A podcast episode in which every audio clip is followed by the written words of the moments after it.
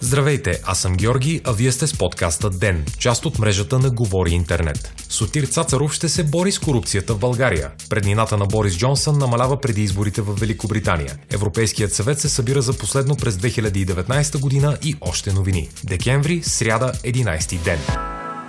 Досегашният главен прокурор на Република България Сотир Цацаров ще бъде новият председател на Комисията за противодействие на корупцията и за отнемане на незаконно придобито имущество, съобщава Българското национално радио. За него при парламентарния вод по въпроса гласуваха сто шестдесет и пет депутати от ГЕРБ, Обединени патриоти, ДПС, Воля и независими депутати от АТАКА. двадесет и седем депутати от БСП също гласуваха за Цацаров, въпреки декларациите от страна на левицата, че няма да подкрепят нито един от кандидатите за поста. Дебатът покрай гласуването прерасна и в размяна на реплики за това дали Народното събрание или президентът трябва да назначава председателя на комисията и се стигна до призиви за парламентарен дебат относно състоянието на съдебната власт, която ври от скандали, по думите на Георги Марков от ГЕРБ. Представянето на Цацаров днес беше поставен акцент върху широкия му професионален опит и биография. Очаква се още утре, на последното си за тази година заседание, пленумът на Висшия съдебен съвет да одобри молбата на Цацаров да бъде освободен като главен прокурор, за да заеме новия си пост. Досегашната му позиция пък ще бъде заета от Иван Гешев.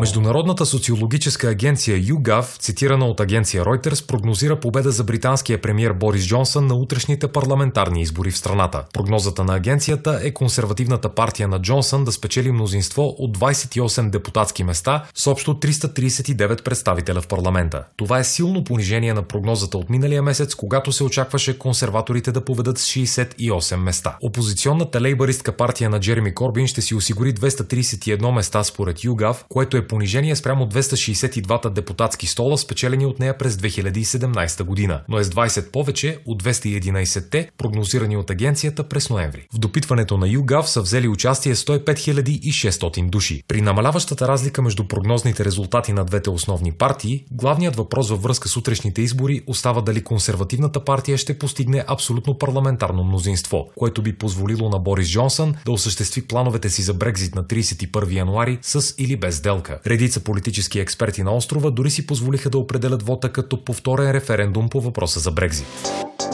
Официално бе определен дневният ред за последната среща на Европейския съвет за две хиляди и деветнадесета година, предава Българската телеграфна агенция. Тя ще бъде първа за новия председател на съвета Шарл Мишел и новия председател на Европейската комисия Урсула фон дер Лайен от встъпването им в длъжност насам. Основните три теми, които ще бъдат дискутирани, ще са бюджетът на Европейския съюз, дългосрочната стратегия по отношение на климатичните промени и отношенията с Обединеното кралство след Брекзит. Очаква се да бъде приета и поставена целта до две хиляди и петдесета година Европа да се превърне в първия въглеродно неутрален континент на Земята с нулеви вредни газови емисии. Законодателният и финансов пакет, известен като Зеленият договор, с който Европейската комисия на Урсула фон дер Лайен ще се опита да осъществи тази мисия, ще бъде представен на срещата. Фон дер Лайен вече обеща инвестиции в размер на сто милиарда евро в следващите десет години с цел осъществяването на справедлив екологичен преход. На срещата ще се следят внимателно и резултатите от парламентарните избори в Великобритания, които могат да предрешат изхода от по-нататъшните преговори за Брекзит. В петък, при вече публикувани резултати, двадесет и седемте страни членки ще участват в дебат с цел определяне на приоритетите в бъдещите взаимоотношения с Лондон.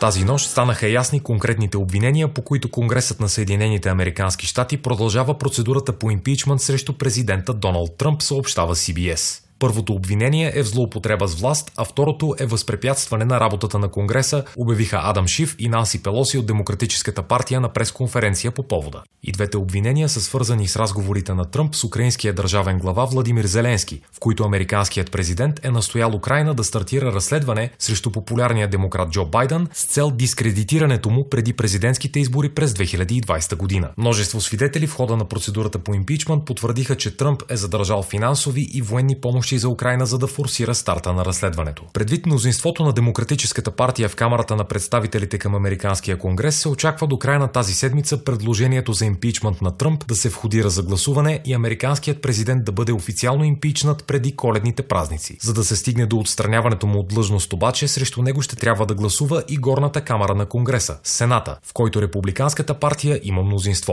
Процесът срещу Тръмп в Сената би започнал най-рано в началото на две хиляди и двадесета година.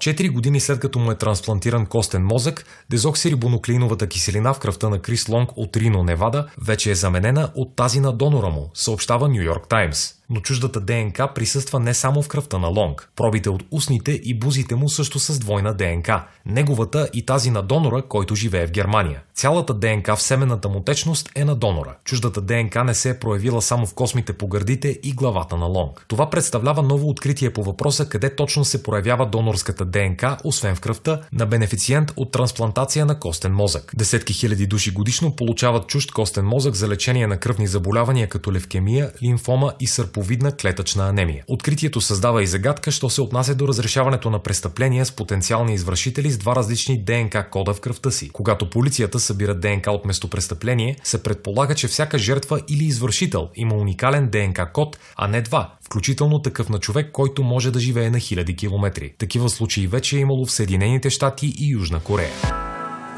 Вие слушахте подкаста ДЕН. ДЕН е част от мрежата на Говори интернет. Водещ Георги Петров, главен редактор Димитър Панайотов, аудиомонтаж Антон Велев. Ако искате да не изпускате епизод на ДЕН, не забравяйте да се абонирате в Spotify, Google Podcast или да ни оцените в Apple iTunes.